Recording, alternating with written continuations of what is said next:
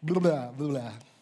So good to be with you guys this morning. Um, as we, as you guys know, we, we're in our But God series, uh, and so excited to be sharing with you what God has shared with me in my heart over the last sort of two weeks in preparing this uh, this message. Um, I love I love this this message so much. Um, it probably sits at the top of our series uh, annually for me in, in church. Just because, you know, we, we live in a world where every day we're trying to fight off something, we're trying to grow, we're trying to develop, we're trying to realize our potential, we're trying to fend off things that are, are coming our way that we didn't even ask for. You know, like you could be just driving by yourself. Actually, it's a true story. This happened to my wife. So she was driving on her own. She said a taxi hit her. She didn't ask for it. She didn't ask for it. No, but this this happens, right? Like this, like you you're minding your own business, you you're in your own lane, and things are coming your way that you didn't ask for, and you have other response of road rage or whatever the case might be. But these things, these things come your way. You know, and and and so we we come to church, I believe, sometimes, in part to to search for for tools that will empower us to respond correctly in, in the society that we live in. We, we come to church to, to, to be equipped, to see how we can grow, to, to, to realize our true potential as it's been uh, deposited in us by our Lord Jesus Christ. And these tools are here. These tools are in the Bible, and these tools are in the music that we sing, and the worship that we say out loud. Like we just sang now, we trust in God our Savior. He never fails. That is a, that is a tool in itself. But the But God series, for me, is not about that. The series is not about fighting, fending off, or giving tools to empower you. This series is about stopping. Just, just stopping. Resting your heart for the time that we do our But God series. There's no tool to fight off something. It's not even a time to grow, I would say that. It's a time just to stop. Stop the hustle. Stop the fending. Just stop. He asks, but stop and do what? Well, stop and remember. Remember what God has done for us. Stop and sit in His presence. And reflect, as we did with these cards this morning. God, I was here, then you came, now I'm here. And maybe in the end we just say thank you. Thank you for always being there for me.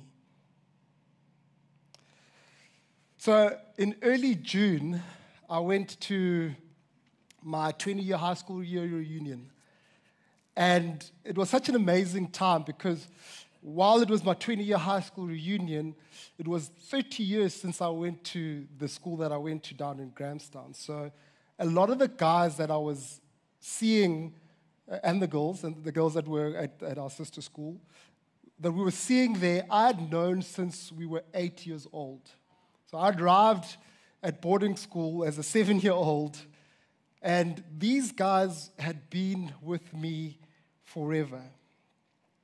We walked into the squad, and this squad was so massive when we were eight years old. It was huge, and the whole school could fit into the squad. And that tree was so big, it was climbable, but then we walked there, and we were like, oh, oh, wow. Very, very, very different. We found our names engraved on these walls. This tradition started when the school was founded in eighteen eighty-five. And there's my name at the bottom there. Some of the guys, so one of the names that stuck out for me was that C J McNaughton. So Chris, Chris um, uh, passed away in a car accident in our matric year, um, which was, but I remember walking and seeing his name, and I got quite emotional because he'd been there, you know. We, he, would, he was there since we were seven years old. We walked into the library, which had changed a great deal. There was a tree house at the corner where the painting is. The bookshelves used to sit this high, but now they were here. I found this picture of my first piano concert. This was probably nineteen ninety-six or ninety-seven. And this picture, when we thought we were the manor, and the thirteen A rugby players, where all the world revolved around us. This is who we are. We got to replicate an old tradition called monkey dorm races. And so what you do here is there's this, it's called backwards. So as you see in that previous picture, you, you walk backwards like this, and you do the same thing walking forwards. And then you do this thing called the monkey, and then you do the walking and the running, and it's a race between the interhouses. And it was just so joyful. There was just so much happiness in, in this moment. Then we went to the, to, the, to the school chapel. This was probably the longest hour of our lives. The longest hour of our lives. Reciting Anglican book hymns and Eucharists and the breaking of the bread. And some guys, you'd look across and they'd just be sleeping. It's never-ending prayer like this. Some guys would re- reminisce that somehow, somehow, you would never be able to find them at the church, but they'd be the first ones at breakfast after church. This was us at fourteen years old. That's me, second from the right. This was our first year, and this was nineteen ninety-nine, so we were in grade eight back then. Then we got older, and we were sixteen years old. I know what you're thinking. What happened? Well, I ate something, okay? Food, a lot of it. And this was us as fifteen year, as sixteen-year-olds again, winners of the Interhouse Rugby Tournament. And then this was us as first-team rugby players, all grown up, all mature, and this is us now. Same guys I'd known since I was seven years old. There was no hustle. There was no, what are you doing in life that's making you wealthy? It was, how are you? I remember. Do you remember? Do you remember? Do you remember? Oh, do you remember?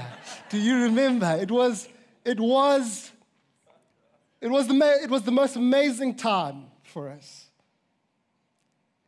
In all those pictures, though, in all of this, what, I, what stuck out for me in preparing for this was throughout all that development was a lot of happiness, a lot of heartbreak, a lot of peer pressure, a lot of wins, and a, a lot of losses, a lot of lies, and a lot of truth, a lot of insecurities, and a lot of self-doubt.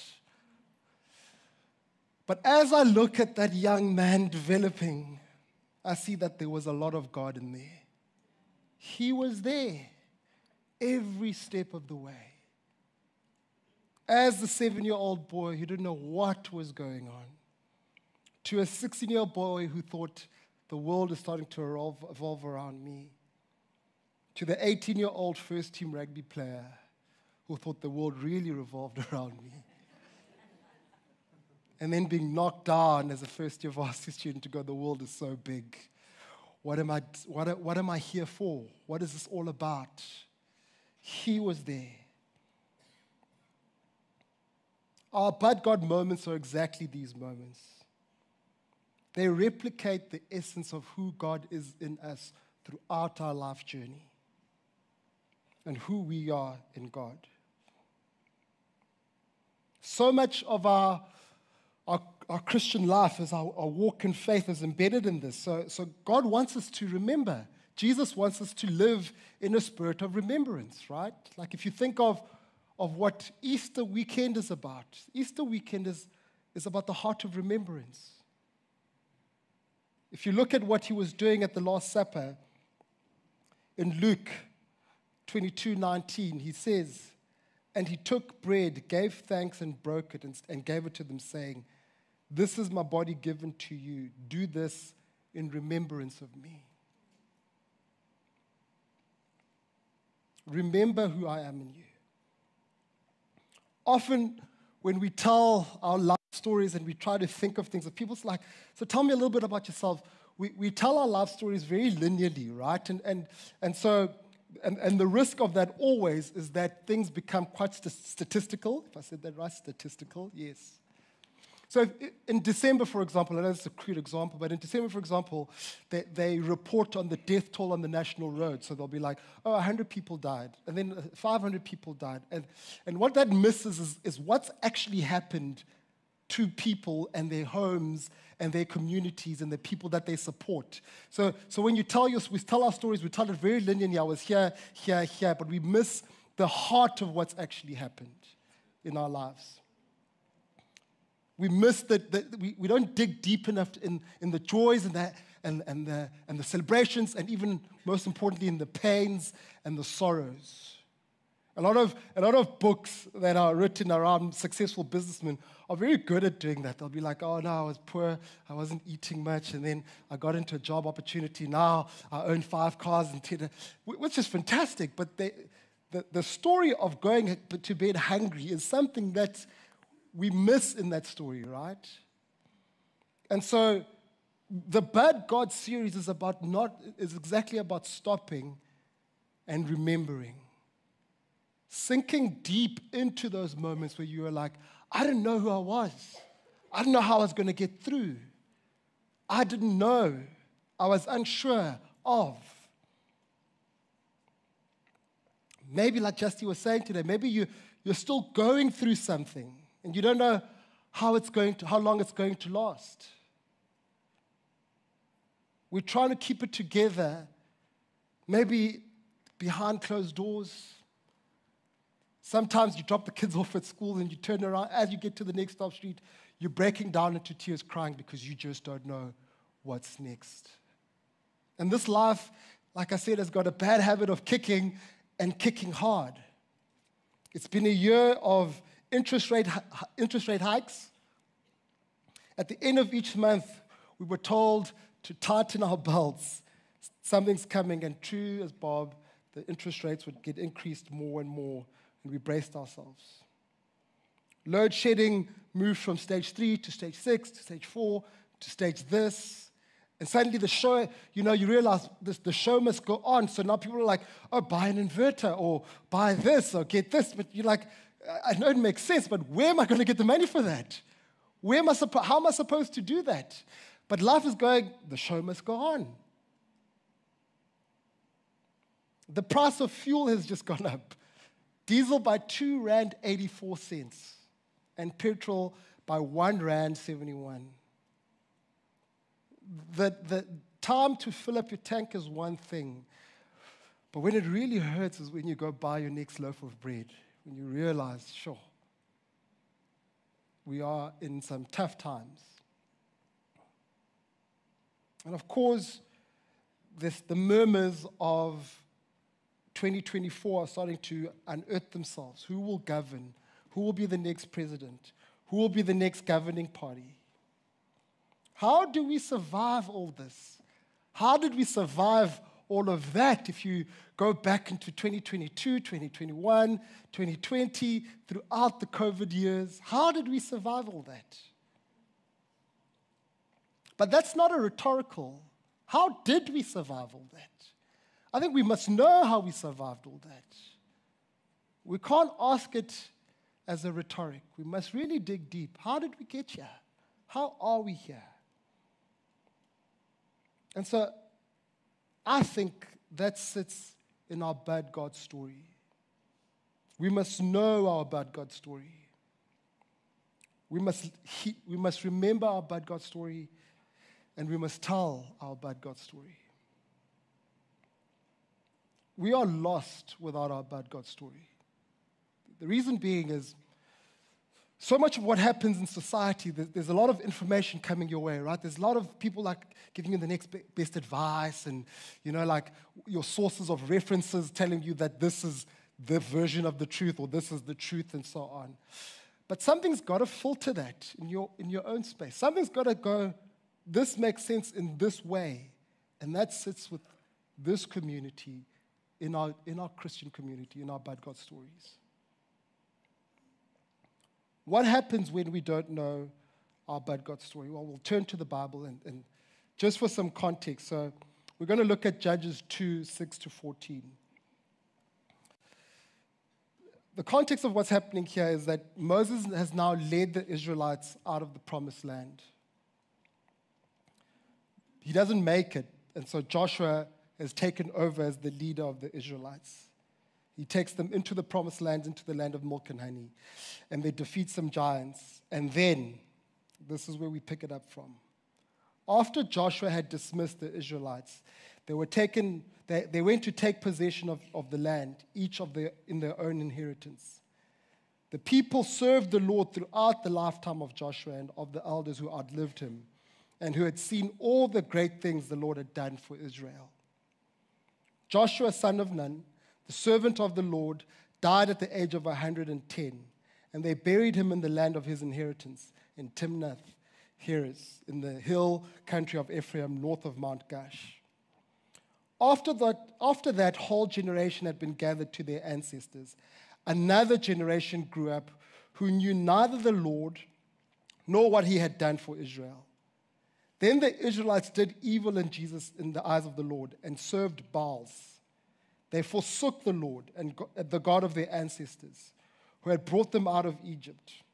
They followed and worshipped various gods of, of various gods of the peoples around them. They aroused the Lord's anger because they forsook him and served Baal and the other Ashtoreths. In his anger against Israel, the Lord gave them into the hands of the raiders who had plundered them. He sold them into the hands of their enemies all around, whom they were no longer able to resist. Whenever Israel went out to fight, the hand of the Lord was against them to defeat them, just as he had sworn them, sworn to them. They were in distress.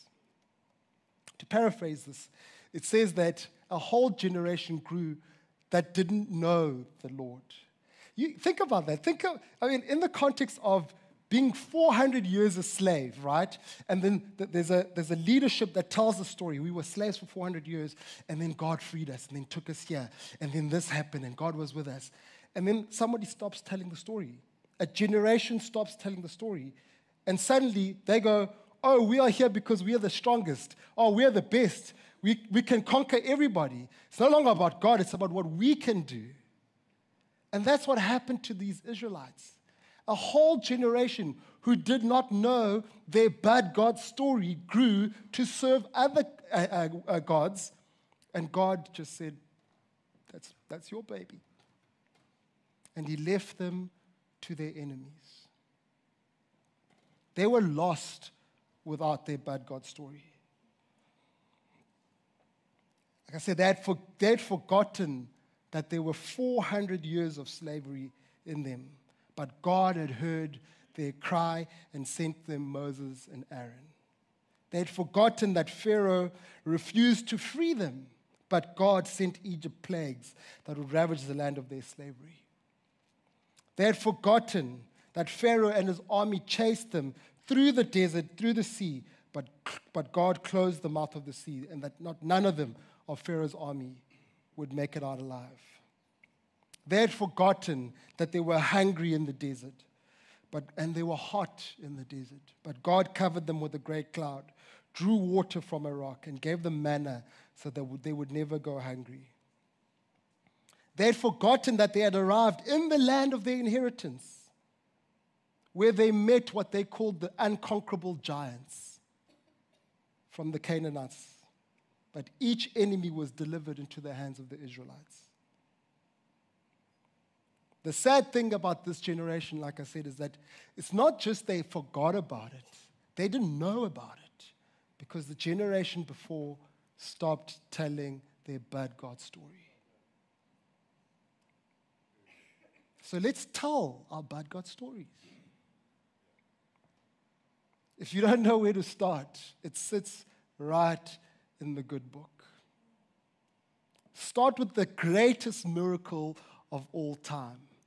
In the beginning. Isn't that fantastic? Isn't that amazing? That there was this pitch black, there was nothingness. But God, in the beginning, created heaven and earth. Night and day. He spoke, and it was. Animals that roam our valleys, fish that swim in the sea, stars in the universe at night. In the beginning, but God. Or, or, or a story of, of little David, who some would call the runt of the family, but God would call him a man after his own heart. Or Solomon, the wisest of God's chosen leaders, who would choose wisdom over wealth, and he would display it in ways that were unimaginable. Or the story of Paul, who was first called Saul. This man who was the persecutor of, of all of Christ's believers. But God, I see potential in this man. We will call him Paul, and he will be the greatest author of all the books, and the evangelists that would write the story that would reach all of us today. Or tell the story of a young child born in a manger who came to save us all,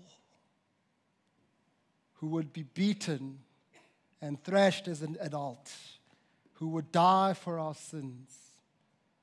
But God would conquer death, and he would rise again so that you and I would be free.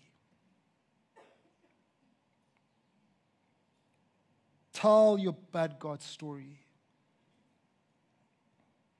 It says in, in Romans five verse eight that God demonstrates his own love for us through this, that while we were still sinners, Christ died for us.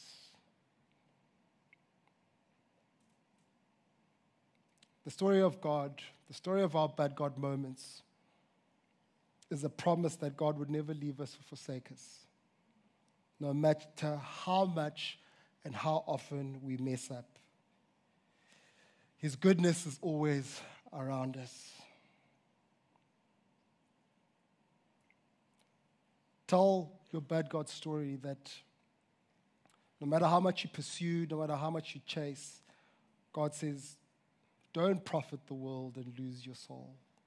And he hangs on to that.